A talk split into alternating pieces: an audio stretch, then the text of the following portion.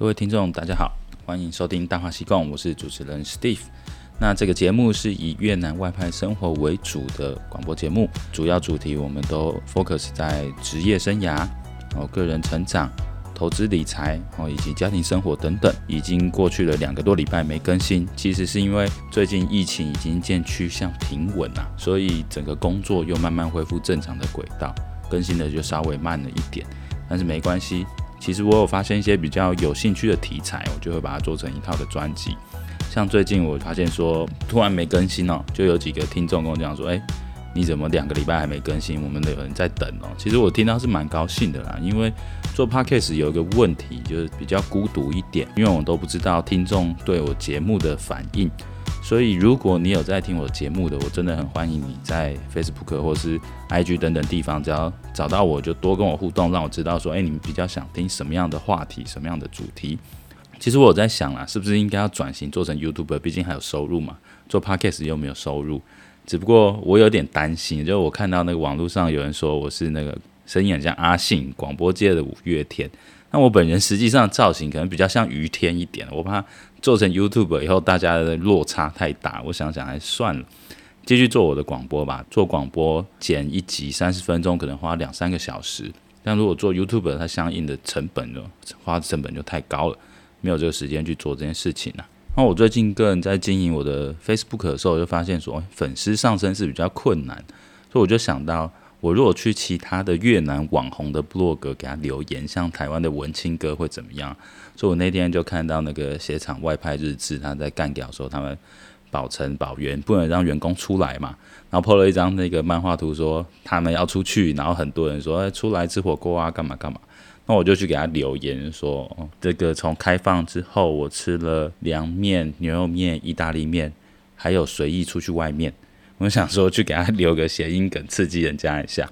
但其实这都是在这个越南生活里面，希望不只是工厂的同事，越南同事，还是能够跟多一点的不同台湾的朋友在这边一起奋斗抬干，大家多一些互动。那也很希望说，如果在这个疫情结束，大家群聚都已经变成正常化的时候，能够交到更多的朋友。那其实今天的主题，我们要来讲一下说很红的河内吉林河东线通车这件事情。就联想到有几个朋友问我说：“为什么河内的房价相对比较低一点？”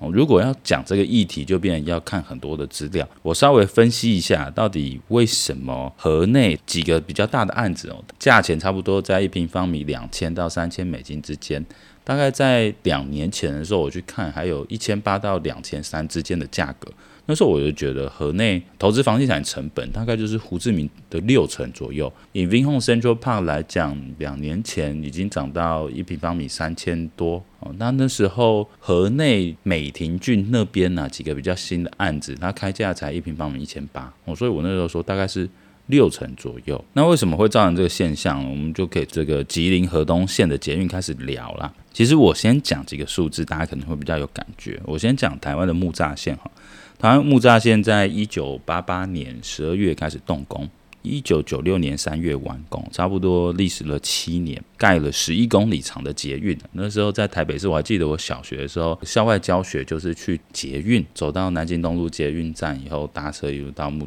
木栅线再下来。台湾在三十年前花了七年盖好十一公里长的捷运，那时候投资的得标价格大概是八十几亿，一直营运到今天。大家会觉得说，哦，我们台湾其实蛮屌的，因为你看河东线啊，它其实在二零零八年刚开始的时候投资了才五亿五美金，到二零一六的时候增资到。八一六，八一六就相当于是两百多亿耶，才盖了十三公里。那我们台湾人在三十几年前，我们只花了八十几亿就盖十一公里。哦，其实我们不一定会这样笑人家，因为我们的内湖线的十四公里花了六百多亿，而且从规划到完工是二十二年了。其实。台湾在盖内湖捷运，我相信那时候也是吵很久。这个捷运路线的成型呢，对河内来讲一定是很好很好的一个消息，而且未来它一定会越盖越多。其实我个人更喜欢它的三号线。讲这个捷运路线的时候，其实先给大家科普一下，就是整个河内市的状况。河内呢，不讲其他的市跟社，我只讲河内这十二个郡的话，它差不多大小是三百多平方公里哦，三十几万人。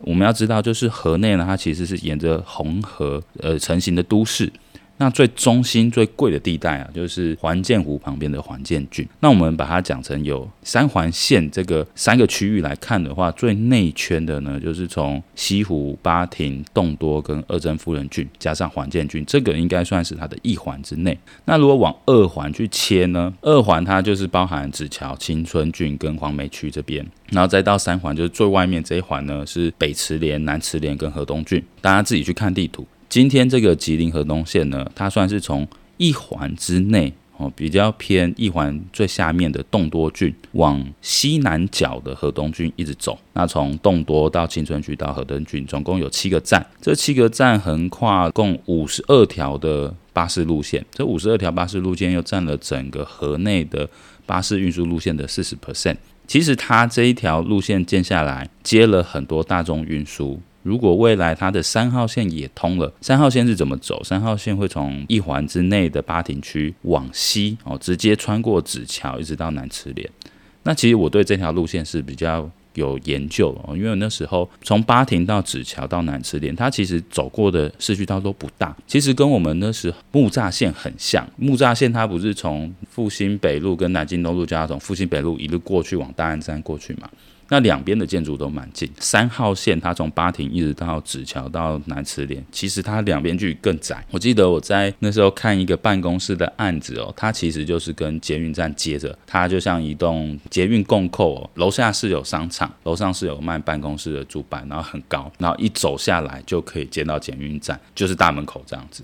那那条路蛮窄，然后我印象中哦，就是车水马龙，然后捷运就在那个办公室大楼前面，我就觉得说哦，这个形象跟台湾有点像。三号线它从八亭到紫桥到南池，它中间经过几个蛮有名的，像那个卡克云那个驻办，应该也蛮多台湾人买。然后它会经过一个蛮大的百货商场叫 Indochina Plaza，那个我觉得也蛮漂亮，一路就会走到南池连这一块。既然有这个二 A 线的通车，又有三号线。它其实已经有在建，那个每个捷运站都有出来，我觉得它通车也是早晚的事情啊。这两条线变成河内的最早两条路线开始走的时候，它又有三环主要的大道路和巴士车路线，它整个都市规模的运输体系就已经成型了。第一次到河内的时候，觉得它的高楼大厦还蛮多的，很明显就是比胡志明更多现代化的建筑，看起来让我感觉有点像台中。呃，还是像高雄这样的大城市，就觉得很奇怪的事情，为什么一个比较具有现代化都市规模的城市，它的价格反而是老城胡志明的六成呢？所以我就特别找了一些资料来看一下，包含就是整体的外资 FDI 的状况，还有人口数等等。说到这个三环线这一条大路啊，其实它往北吼是可以一直到。河内的内排机场，而且北边有蛮多日本人的工业区，所以日本人走这个三环线，由机场那边呐、啊、一路往南，经过北莲池到丹莲池这一条区域哦。我觉得北莲池这一块有一个很大的建安，呃，Sunshine Group 的 Ciputra 哦，这个念法我不知道确不确定，但那一块的造镇真是非常大，超级多栋 Sunshine 的 building 在那边。往下到南池连呢，还有更下面的河东啊，其实它应该沿着这个三环线，会是整个河内它市中心发展的另外一个新的地方。因为我们知道，就是河内老城区，它其实要做大规模的造镇是不太可能。那整个河内市政府，它就是。配合就是几个顶级的建商啊，有意的一直把市中心变成多中心，也就是说，老的环建区呢，一样会是最贵哦，也是最多大型企业总部啊，或是外商使馆。可是往外扩散哈，八亭、洞多跟二曾夫人区这些区域，你要有大规模造镇，可是相对比较难，所以你就会从北池连、南池连到河东。青春区、黄梅区都会有一些大型的建案。我看 Vinhome 它很多案子都是沿着这一条路在建，包含 Royal City、West Point、Time City、Vinhome 二 A、Guardian 那一区，它其实在南池连的最左边，我还蛮喜欢那一区。走进去又觉得路上都很干净。我自己在这个南池连的跟紫桥区中间，我看到很多政府的部门。比如说能源部啊、公安局啊、海关总署啊等等都在这边。那我小时候又有一个算命的说，如果我要投资房地产，我就要投资在那个国家政府机关旁边，有什么学校，所以我就一直对这句很有兴趣，我就开始看这边。这两年呢，我在看河内的房价好像没有上升太多。我当初一千八到两千平方米的，现在可能到两千二或两千三，可能涨了十到十五 percent。其实它只是符合整个越南的基本 GDP 成长而已。但我其实我蛮期待，就是在整个疫情过去之后，那外资也都开始回来以后，开始大量的投资，河内它会成长成一个什么样子？如果它整个大型的设备的交通规划是有剧组慢慢成型，然后它的多中心的发展又成型的话，河内市应该会变成一个不错的地方。但我知道有些在北方工作的台干蛮不喜欢河内，就是说热的时候超热，空气又不好哦，然后有时候冷的时候也还蛮冷的。我先回头来讲，就是说外资进入越南的状况，FDI 这件事情来讲。Foreign Direct Investment 到底整个越南它是一个什么状况？那我先给大家一个数字概念，就是截到目前十月为止啊，越南今年的 FDI 外资进入越南注册及登记大概是两百二十亿美元左右。那其中一百二十七亿它是加工制造业为主，包含那种电子厂的系统厂或鞋厂等等，化工厂都算是制造业。占了外商进来的总投资额五十三 percent。那接下来就是能源呐、电力等等的项目。那这些项目可能项目很少，但是每个项目都超大哦。这个以五十五亿美元排在资本的第二，占总投资注册额大概二十三 percent 左右。那我们最在意的房地产业务到底今年进来了多少美金呢？哦，房地产业务今年投资的规模是二十一点二亿，差不多占了到目前为止两百二十一亿的九 percent 左右。那我们再来往下看，就是到底哪一个省吸进了最多外资？其实蛮意外的。今年目前为止，第一名的是龙安，三十六点八亿。那为什么呢？是因为三十六点八亿已经占整个外资进入越南十五点五 percent，是因为龙安有新加坡的一个大公司啊，投资了一二期的发电站，光这个发电站注册资本额就三十一亿哦，所以这个龙安发电站是让他们变成第一名的原因呐。那其实第二名是谁？大家应该知道，就是胡志明。胡志明今年的目标是要吸到外资五十四亿，可是到今年八月十五左右，FDI 才达到二十一点八亿，比去年二零二零年同比下降了四十三 percent。那也就是说，他去年在同期一到八月应该有做到将近三十亿美金的引入资。除了胡志明以外啊，接下来就是海防。海防也不错，海防因为有那个 LG 的面板厂，大概是二十亿左右哦，这个还蛮强的。他们二零二一年呐、八月三十，LG 又增加了十四亿，从原本的七亿加上十四亿，就二十一亿左右。在耿特这边呢、有一个日方的热电厂哦，十三亿美金，要打造一个整个南方的国家电力系统。那接下来还有一个是。永福省，永福省有一个 Craft Vina，是日本的纸厂哦，主要做牛皮纸的，大概是有六亿左右。那在平阳省也不错啦，平阳省其实今年到目前为止就有十五亿，包含了 Polytech Far Eastern 哦，在那边就有六到七亿美金的投资，也蛮高的。既然平阳都有十五亿，大家知不知道河内到目前为止有多少？河内到目前为止才九点二七亿，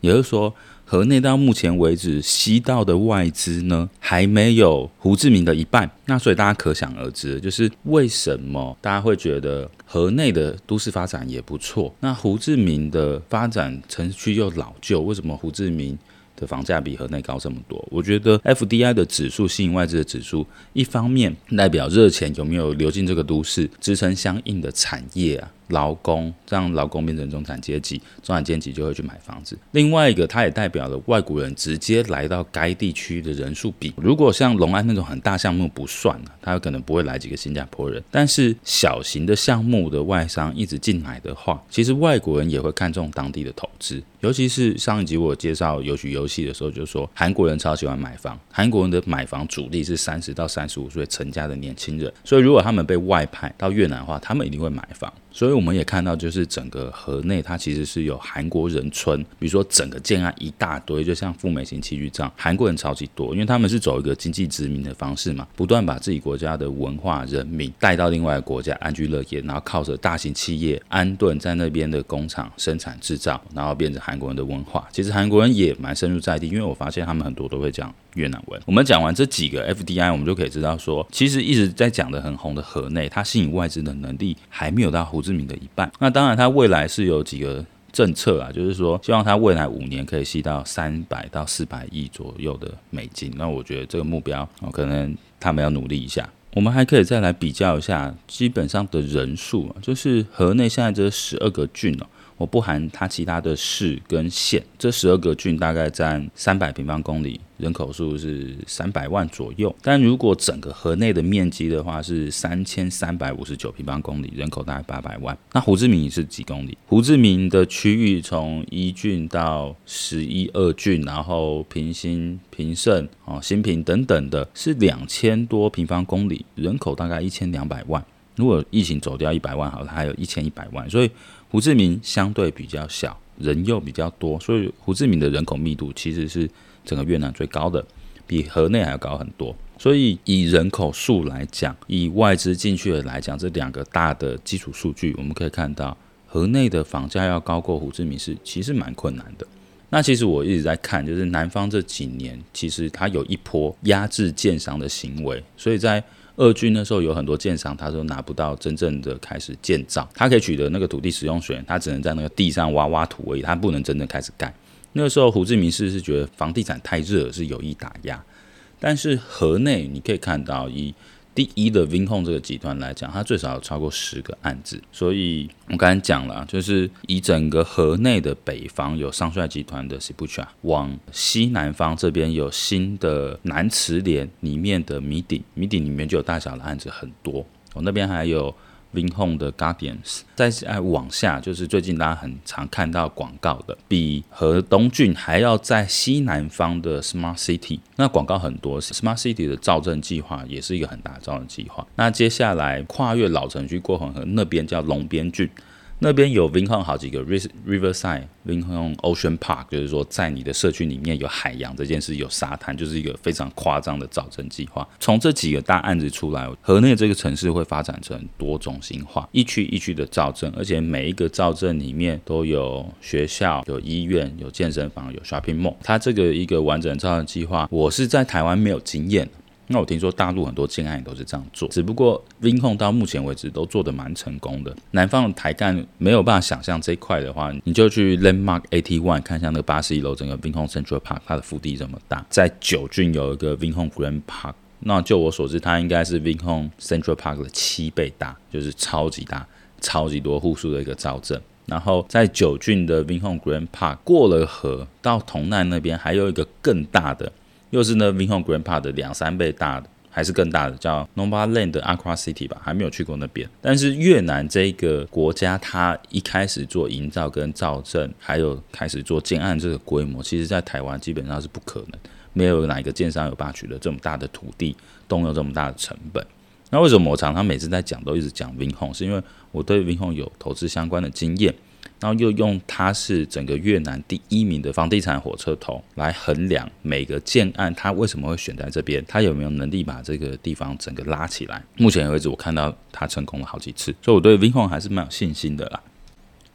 最后来讲讲整个从捷运到外资到多中心发展的都市，还有房价之间的关联，我觉得。河东线的出现，二号线还有未来三号线一纵一横这两条线呢，对整个河内民众大部分的交通方式改变的不会太大，因为你必须要搭公车，再转捷运，再搭公车才能到自己的指定地点。河内大部分人都还是以骑摩托车为主。那当然，我不觉得那个票价一个月二十万对他们会是影响啦。但是既然河内整体的网络线成型还有一段时间，外资进去的又没有胡志明这么明显，多中心化的城市又在各地开花，东南西北都有大型的造镇，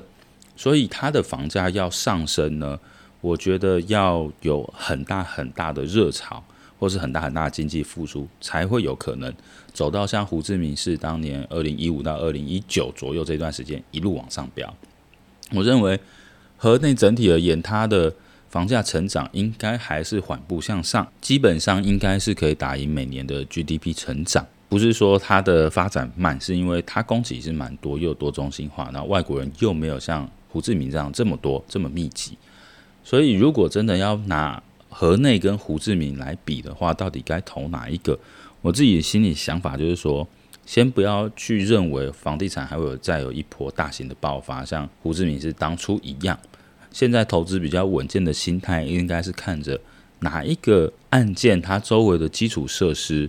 随着产业的聚落，还有相关的题材，还有道路的交通建设、人口的移动、中产阶级的上升等等，这个地方变成一个很好的生活区块。如果你很喜欢，你也觉得叫你搬去那边住也可以的话。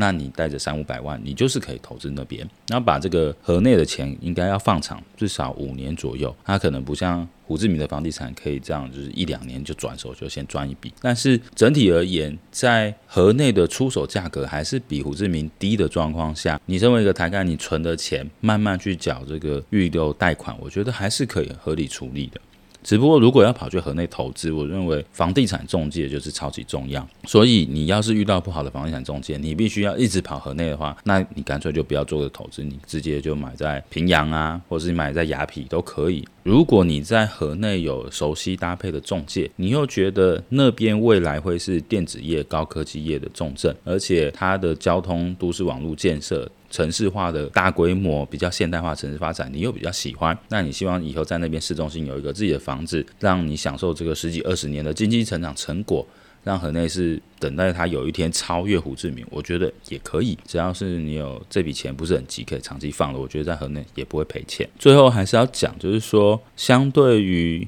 投报，还有你自己的资金运用，应该要把它做成一个很明确的表格。你手上有多少钱？那你预计跟银行贷款的话，你每个月要还多少？你自己的薪资 cover 不 cover 的过来？然后再把这笔钱投去你认为长期会增值，而且出租又可以有租客哦，不会难处理的这个状况下去做投资。那其实做房地产投资最后都是一样，衡量自己的钱有多少，可以用多久。第二个，看这一块的题材发展，整体的震惊趋势有没有人流，有没有买气，有没有交通建设，有没有大型的建案进驻。然后预估三到五年左右，中间可不可以收到租金？房客怎么处理？那中间有没有中介可以配合你？那处理完你都思考过了，我觉得在越南 GDP 成长，现在人均大概是两千五到两千九之间，一路成长到人均 GDP 是一万美金左右的时候，整个房地产都还是会上升，这也是整个世界的趋势。而且现在通膨时代来临嘛，美元之前的 QE 这一波造成很多热钱在外面，万物皆涨，油、米、黄小玉、煤炭、天然气什么全部都在涨，那房屋建的成本也会在涨。到底在这个时代，你把钱丢在哪里是可以抗通膨，又是你比较有信心的？我觉得我们既然人都在越南，就应该跟着越南的 GDP 成长，去享受这块的现金动能。希望今天这一集的节目呢，分析的比较紧凑，都是我一些个人的逻辑推理。希望有很懂河内跟胡志明房地产的朋友，可以告诉我说，如果是你，你会怎么做选择？我希望可以交流一下。谢谢大家。在这个时代呢，已经没有哪一个人可以说我讲的就是对的。如果你有听到有个老师说我讲的是对，你听我，那你就千万不要相信他，因为在这个不稳定、无卡的时代，所有都是变动、模糊，而且随机。在这个机会可能这边起来，那边的机会就下去。你看到这个经济量体起来，另外一个经济量体就沉沦。变动太快，所以我也都不敢说我讲的会是对的，只希望透过我的思考，对未来有做一些推测，然后有更多朋友可以跟我一起讨论。让我们在越南打拼这个同时呢，除了增加自己的思维模式，增加自己的逻辑推演，然后也有一群同样爱好的朋友，大家可以交流一下。那谢谢大家收听，晚安。